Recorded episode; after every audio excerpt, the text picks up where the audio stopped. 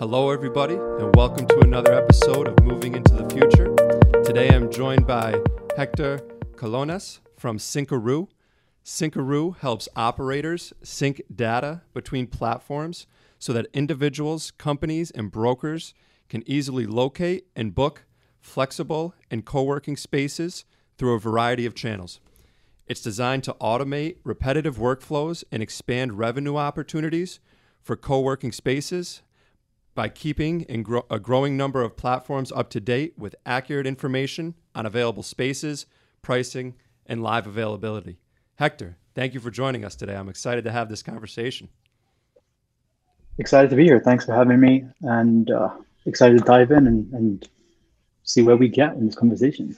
Yeah, because it really is interesting, what Syncaroo does. I came across it on LinkedIn, and I came across your profile, and I was really engaged and interested in it, because considering the nature of the market today and the way that, not only co-working has evolved in the last couple of years due to the pandemic, but even prior to that, it really is such an interesting submarket of the commercial real estate landscape. And, that's really what I wanted to ask at first. What did you see in the co-working industry that inspired you to create Syncaroo? Great question. And I think you hit it right on the head. Things are changing really, really quickly. But for folks who've been working in the industry, we've always kind of seen a future where anybody would be able to access space that helps them do their best work in the environment or neighborhood or area that motivates them or inspires them the most. So that's kind of where we've always been building towards as co-working spaces, as brands, as the industry. But about 7 to 8 years ago, I launched a company that built member benefits and perks programs for co-working spaces. And while growing that out across the world, I spoke to community managers all over the place, and they loved the fact that there was so much tech available, so many solutions that could improve their onboarding, improve their sales, their leads, get them more people through the door, but none of them talk to each other. So they were spending a lot of time having to do very repetitive tasks. And because I was always in these spaces and I'm kind of like a workspace geek, I heard a lot of these complaints. And in 2019, I wrote a blog post saying that it's ridiculous that this still is a problem. And if anyone wants to work on it with me, to reach out. I had a few conversations with people around the world and ended up co-founding a company now called Syncaroo with my co-founder, Robert Krupp. And we started building this technology to automatically keep all of the technologies and services and solutions in sync with each other. Yeah, and that makes a lot of sense, because I have spent a lot of time in the co-working sector as well. You really do see the entire ecosystem at work, and with such a, diverse and dynamic group of different people working within it, to have something that is centralized and automated and, really reliable, it is such a key component.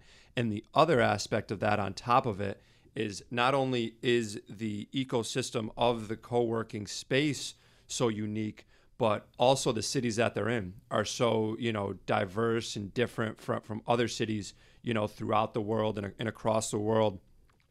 What are some things in different markets that you're seeing that's really unique, either based on the geography or the socioeconomic specifics of that area that, Syncaroo is kind of helped you see, and then have helped different, companies, brokers, co-working spaces in those markets access and see?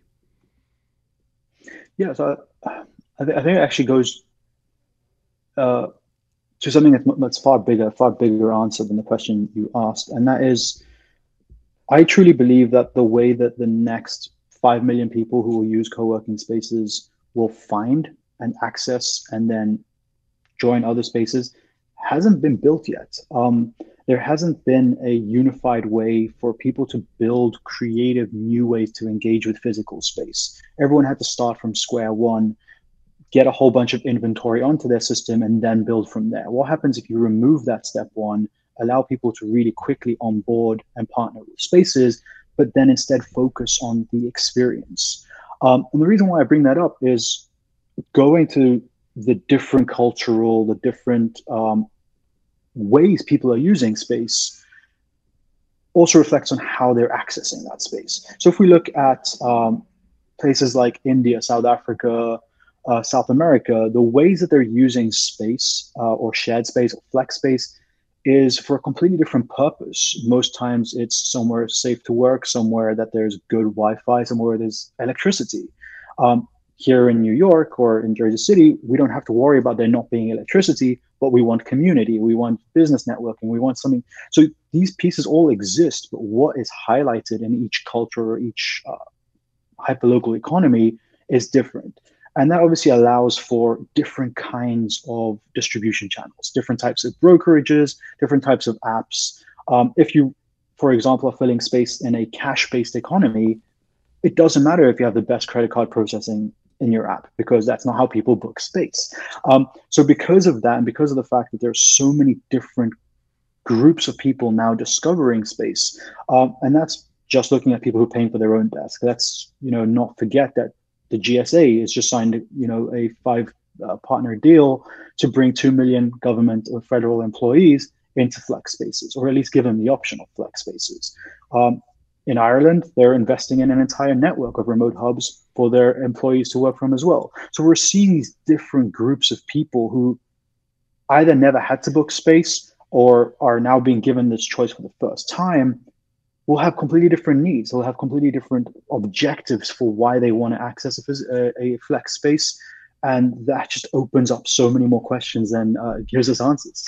Yeah, it really does too. And, you know, when you talk about getting the government involved in it, you know, that really brings an interesting proponent, because, you know, then what you start to do is essentially centralize, you know, co-working and again, like the centralizing, accessing that space, you know, where decentralized, you know, spaces and, you know, those markets can still certainly exist. But, you know, having both of those proponents existing is really interesting. And like beyond that, you know, when you say prior to that about, you know, the next 5 million people who access space, you know, we're going to be doing it differently. And, you know, that really does beg the question, how do you see it happening? You know, like there's so many ways. Do you think it's going to be like, you know, in different markets where it'll simply be like going to a coffee shop and ordering a coffee shop and people will show up, you know, and again, like you mentioned, it's safe. They have Wi-Fi, they have electric, and they simply show up and they say, you know, I'd like a space for the day. And they, you know, almost like an internet cafe back in the day. You know, do you see that happening in different markets? You know, to be as simple as that, or do you see it in a different way where again, like there could be some government incentives where, you know, you're given a, you know, a PayPass card from the government that allows you to access the space, you know, based on the type of work you're doing, or you know, different components and variables like that. What are your thoughts on that? So Two great questions. One is, you know, will people like the government using co-working centralize access between sort of specific companies, or more for lean towards a decentralized model of putting employees in a network of unaffiliated spaces? I think what's most interesting about at least the GSA deal is they awarded their contract to 5 companies, 2 of which are networks of independent operators and 3 of which are fully owned networks of space. So I think it's gonna be really interesting to watch that over the next couple of years and see where federal employees choose to work, where they feel most comfortable, what they have the most seamless experience with. So that's going to be really interesting to watch on that, the whole question around whether it's going to be a centralized booking or it's going to be kind of decentralized through one app or multiple apps and 2 independent operators across the network, across the country. As for how I see people accessing space, right? It does go back to the previous question about the different cultural ways that we engage with things. If you're in a world where people order their food from Amazon or some food delivery app, they book taxis on their phone, everything's kind of instant gratification. Of course, they're going to get to a point, they're going to be leading into being able to access a space, walking into a space without having to sign a contract, get a membership, get onboarded. They just want to walk in, put their laptop down, and know that the amenities are there, sort of like a network of membership clubs, if you will. That's the one way. In other countries, people want that security. They want to know that if they're going to leave their laptop on a desk, that everyone else who's there has been vetted. There are indie spaces which are strictly for specific types of businesses, whether it's high growth e-commerce companies, or co-working spaces just for lawyers, or co-working spaces for physicians. Each one is going to have slightly different criteria, and depending on their local economy, they're going to have different ways of how they want people to engage with their space. But I definitely think we're leaning towards a future where you could arrange a meeting, just like you share a Zoom link or a Vimeo link or whatever it is that you share to have a virtual conference. You will be able to select an office or a meeting room that you will join. We're seeing integrations into Slack for teams to do huddles in physical spaces. We're seeing integrations into Microsoft Teams. So all these things are happening, and the only way that they can happen is by focusing on not where the puck is today, but where it's going to be 3 years from now.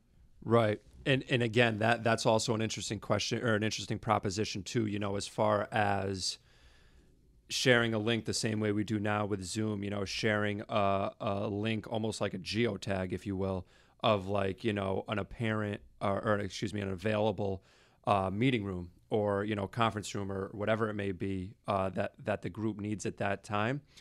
Is that where Syncaroo can really help because of their data and the way that they automate that data, knowing that there is that room available, at this time, and it's live and up to date? It's not going to be a situation where they get there and it's, it's already taken, or, for any reason it doesn't exist at all. Like, that's Syncaroo's main purpose, is to make sure that when we do get to that day, as we were talking about, it is it's accurate data up to the moment. That's what you guys are really aiming to do, right?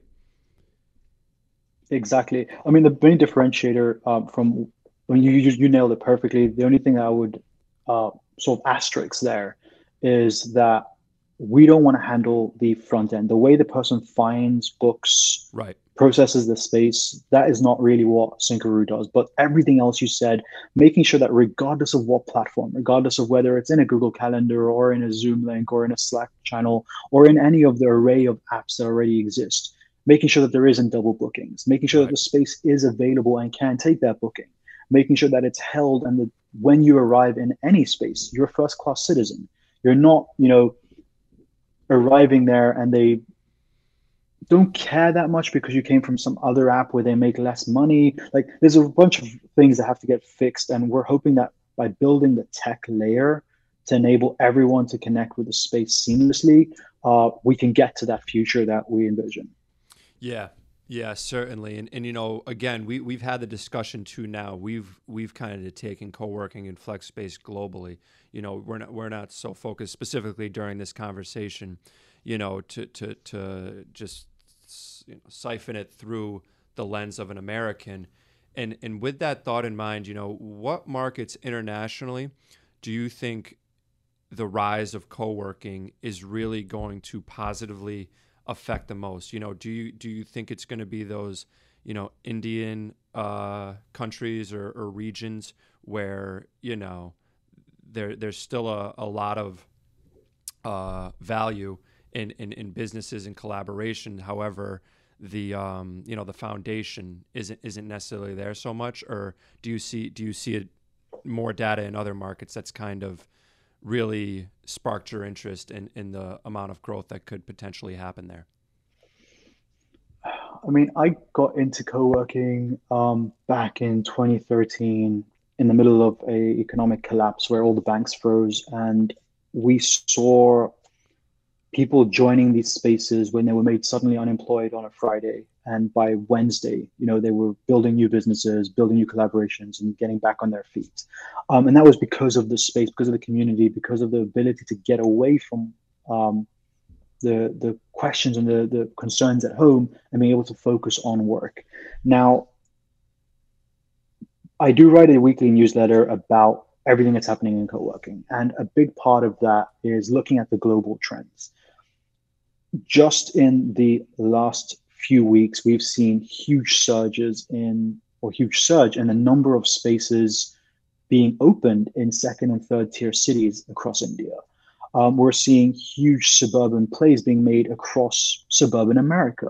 So even though the markets are so different, the needs for a space that isn't home, but isn't a 3-hour commute, is critical. It's becoming a human need to have a space to go and work at, if not every day, but somewhere that isn't home, a third space, if you will.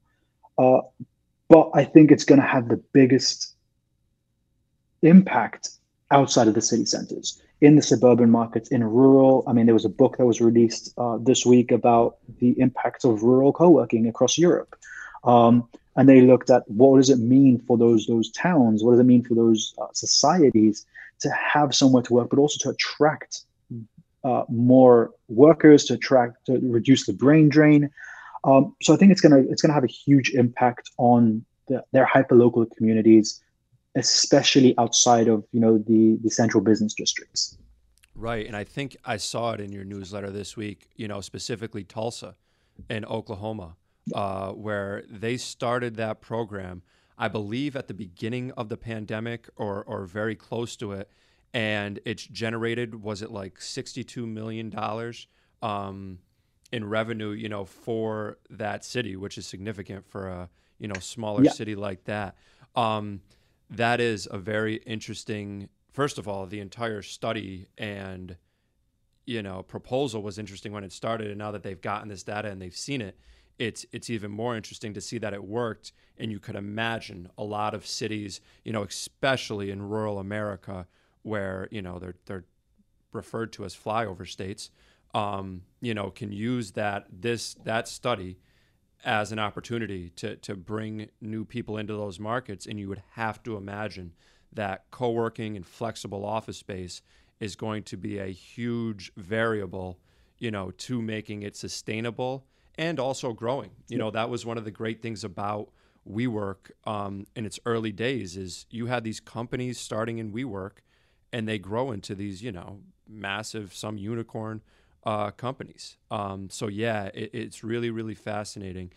Do you know of any specific co-working companies, in Tulsa, like not named WeWork or, any of the ones that we may know, or for that matter, in any secondary markets that, you've really found to be interesting and most valuable to that type of market?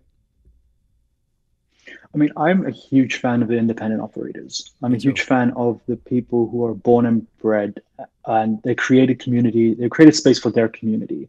I'm blown away by what Spark is doing in Baltimore and in a few other cities. I'm blown away by Alkaloid out in Atlanta. What are they called? In New Mexico. What was the name of the Manhattan project? That thing, Project X, Project Y, in New Mexico. Like all these really small spaces, really focused on serving their immediate community and creating value there first, and then expanding out. And of course, you've got other chains. You've got Serendipity Labs. You've got VentureX. You've got all these new franchisee plays coming in. You've got Common Desk out in Dallas and in Texas and the Midwest, I think. You've got really interesting things happening as these kind of spaces look to either expand in a more sustainable, holistic way, looking for communities that are really needing the human elements of co-working as opposed to just workspace. Right, and like looking at it as a major profit opportunity. And more so as a community-based opportunity to help people, grow within their professions and expertises. So yeah, I am also very, focused and hopeful for those type of co-working and flexible spaces too. Again, this brings us back to the decentralized aspect of these. I think it's so important for, not only small businesses as a whole, but young and old entrepreneurs alike. Again, when you can build these communities around like-minded people who they wouldn't be like-minded if they weren't there, right? So, you know, to have those local resources available, again, just as a alternate solution to the large players, the WeWork, I compare it to coffee shops. You're going to have Starbucks on every corner, but it's also nice to have, you know, the mom and pop espresso shop or, you know, something like that. I think of co-working extremely similar in that regard.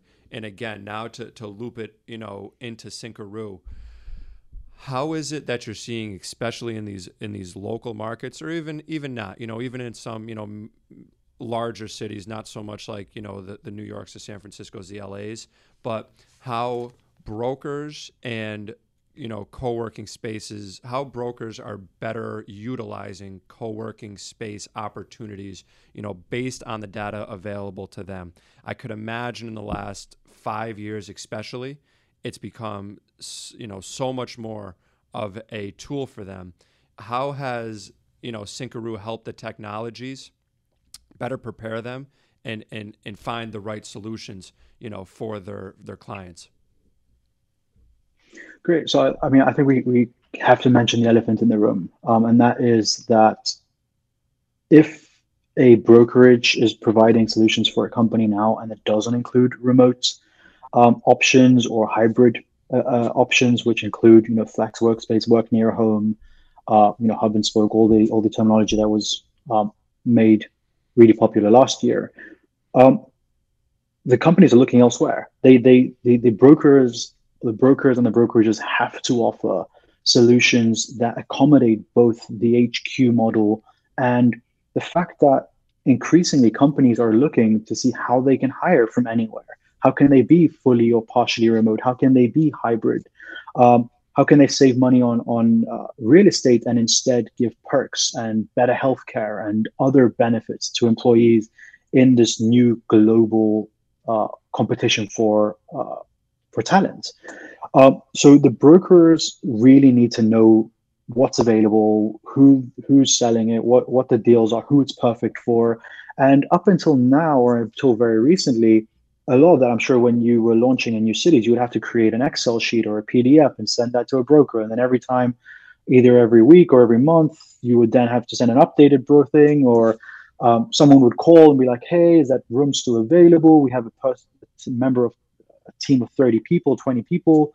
And what we've been helping a bunch of brokers do is remove that whole question and answer email chain. Log straight into a system that shows you exactly what's available, what the pricing is, what's becoming available in the next couple of months, and make recommendations to clients without having to add that extra man hours or woman hours or person hours into preparing a quote. And if we can make it all more efficient for the brokers, we're going to put more people in Flex, and we're going to keep companies happier as they shift their focus from how do we build a hybrid company to how do we attract the best talent from anywhere in the world. Right. And that is so important. And as a matter of fact, that's a conversation I had with my last guest, who is a small business owner on Long Island. And, you know, she is now competing with New York City, you know, for talent, but it's also vice versa, you know, because of hybrid and remote work, she's able to also, you know, attract New York City talent to Long Island now. Because they can work remote or hybrid and stuff like that. But now, see, the fascinating aspect of that is, too, you can position it with co-working to say, well, the broker can be asking, what do you want out of co-working space? Do you want it to be, you know, strictly business where it's, you know, just that desk? Do you want it to be more of like a wellness platform where there might be some perks in there that allow for, you know, whatever, meditation, you know, exercise, it could be any number of things, you know? So, the fact that Syncaroo is doing that and, you know, providing that technology and automation to these variety of search engine technologies is so key and so relevant. And then, you know, I definitely want to get into, you know, how we're seeing now technology really changing the workflow in the Flex space. And, you know, you said this at the beginning where, and again, I saw this firsthand when I was at WeWork, whether it's like the building management system or, you know, the variety of perks that we have for members, or, you know, just like simply booking a conference room, like, you know, all of this stuff is done on different technologies. So one of the keys to co-working and flex, really in this next evolution, you know, I would really consider this like probably phase 3 of flex and co-working office space. How do we see technology changing the workflow of flex office space and how people use it and simplify it for themselves and their companies? Yeah, so I think it all kind of steps back to how the space thinks about technology. For the last year or so, I've been telling spaces about the shift that's happening from a tech stack to what I like to call an operational stack, where instead of just thinking about which piece of technology solves this piece of the puzzle the best, actually looking at what are the workflows, what are the user journeys that someone will go through if they booked, for example, a space on Upflex and they had a meeting room, but then they wanted to order lunch and then they wanted to sign up for a membership. Well, what is that entire journey and which technology pieces do they touch? And then how do you automate the pieces of that so that as a customer, they have a fluid experience, a seamless experience, regardless of how they interact with your space. We're definitely seeing that. We're seeing a huge explosion in the number of tech available. And I say that because I think for a very long time, there was a few very large monolithic options, right? You get one solution from one company and they have every piece of the puzzle kind of stuck together. And what we're seeing is because of this huge explosion in investment, but also in availability and options, operators are instead picking the best solution for each piece and then looking to glue them together into that cohesive, seamless experience. And that's a shift that we started seeing a couple of years ago. It's definitely picking up now. And it's why you're seeing such huge investments and a lot of merger and acquisition activity in the sort of workspace tech or CRE tech sector. Right. And like, so, you know, one that comes to mind immediately for me, and, you know, like, correct me if I'm wrong, is like Office R&D. Like, you know, that's a technology that's really been developed specifically for co-working. And, you know, as far as I understand it, you know, to help with like the space utilization, space occupancy, you know, things of that nature. Now, on top of that, would they be using other technologies, you know, to complement that? Or, you know, is that more so of like the tech stack as opposed to the operational stack? You know, can you explain that a little bit better? Am I on the right track? Yeah, sure. Yeah, definitely. So Office R&D is very, very focused on how best they can integrate with other best-in-class solutions. And I say that because Office R&D is integrated with Syncaroo, so I know it firsthand. I can say that on the record. They are very, very focused on allowing operators to run their business as efficiently and as optimized, or to optimize as much as possible. They're releasing business intelligence tools now. They're really focused on the data we're getting back, how do we make it more useful so that operators can make data-driven decisions? But you're not going to see a company like Office R&D build sensors and access control systems and you know, Wi-Fi routers and booking apps. Those things can all be developed by one or more other parties, right? And by thinking of it as an operational stack, you have to think about all those different pieces. You know, the light sensors, the Wi-Fi provisioning, the screens in the meeting room, all of those need to be connected to this central hub. Now, in the operational stack, you have this onion type approach of, in the middle, you have hospitality. What do your existing customers and their guests interact with on a daily basis? Outside of that, you have this layer called sales, where you're converting people into members, and then you have lead generation, and then outside that, marketing. So the whole idea of the operational stack is how do you efficiently build systems where you're pulling in as many amazing people into the middle of the onion or into the middle of the graph and keeping them there happy and healthy. And that is what the difference is instead of thinking of purely how do we implement technology to solve a technical roadblock or get over a hurdle, to instead thinking about how do you design your processes, your workflows, and your integrations so that as people come into your space and become part of your community, you can serve them better. Right. And you know, I think it's so important. I just want to emphasize it, that you put hospitality in the middle of that, because that is essentially the key for any co-working, you know, flexible office space, that when members do go there, they, you know, they feel comfortable, they feel safe, they feel productive, you know, they feel a part of it, you know, of that hospitality, and then growing it out from there is so important. So then as far as the operational stack goes again too, you know, like what else comes to mind? And again, you know, you clearly know it better than I do. I'm you know, very new to this idea.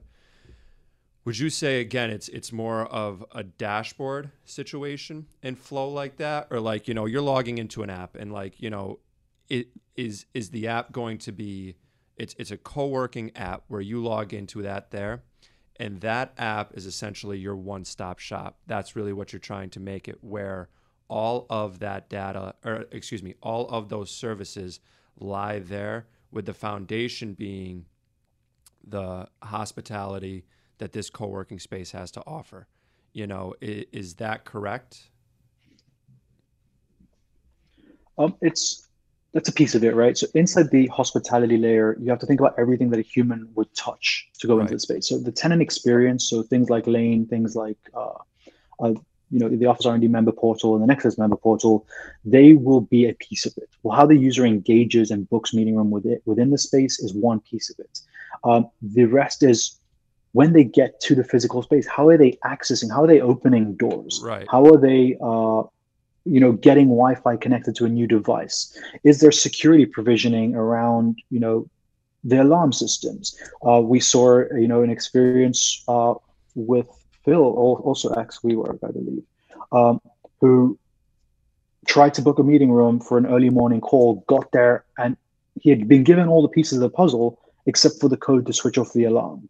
So he arrived in a space, walked in, tried to sit down to set up his laptop, and the alarm went off. Right. And because that piece wasn't included in the onboarding, or whatever happened, someone wasn't there on time, these things do happen. If you had taken a operational stack approach, you would have seen all the pieces that need to be in sync so that someone can do that use case.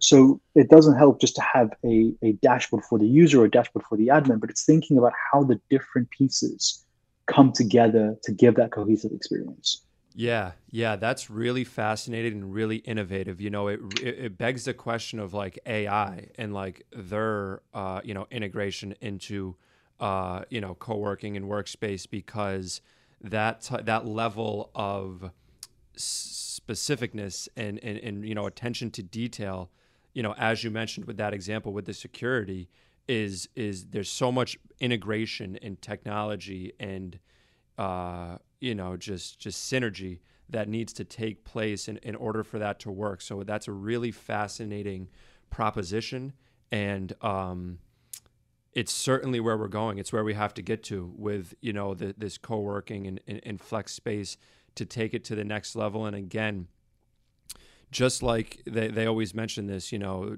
in the real estate crash of 2008 in the United States, you know, one of the reasons why WeWork was able to, you know, really grow and expand, and not just WeWork, other, you know, co-working companies as well, was because it offered those short-term leases and, you know, flexible, you know, spaces and leases that allowed for this new dynamic in the market.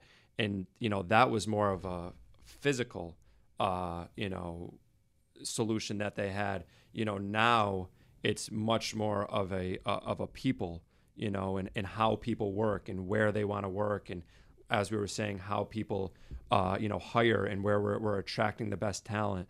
And that's the next step is that operational stack and making sure just the integration process is seamless to the point of really no thought. It should flow like, you know, the same way Syncaroo does. I guess that's a good you know, analogy there. But exactly, Hector, yeah. Heck, go ahead. I was going to say that brings us back to kind of the first point we discussed, right? The next 5 million people, the way they engage with space, the way they feel shared space, it just hasn't been created yet. And our hope is to build the data infrastructure that lets the next generation of innovators build AI, blockchain, Web3, Web5, whatever it is, technology on top of the physical space.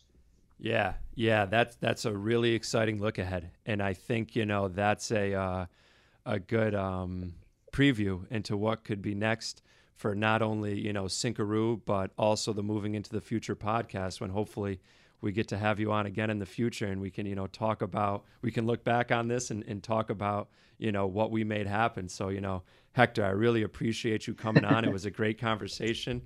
You know, looking forward to following Syncaroo. And, you know, hopefully we can do this again someday. Sounds great. Hopefully we can meet in the middle and do it in person as well and share a coffee or a beer. Thanks for having me on. And I look forward to coming back and seeing how right or wrong we were with our predictions. Yes, absolutely. And enjoy. And I'll take you up on that coffee or beer for sure. We'll talk soon. All right, Hector? Perfect. All right. Thanks again, everybody, for listening. Looking forward to the next episode. Bye.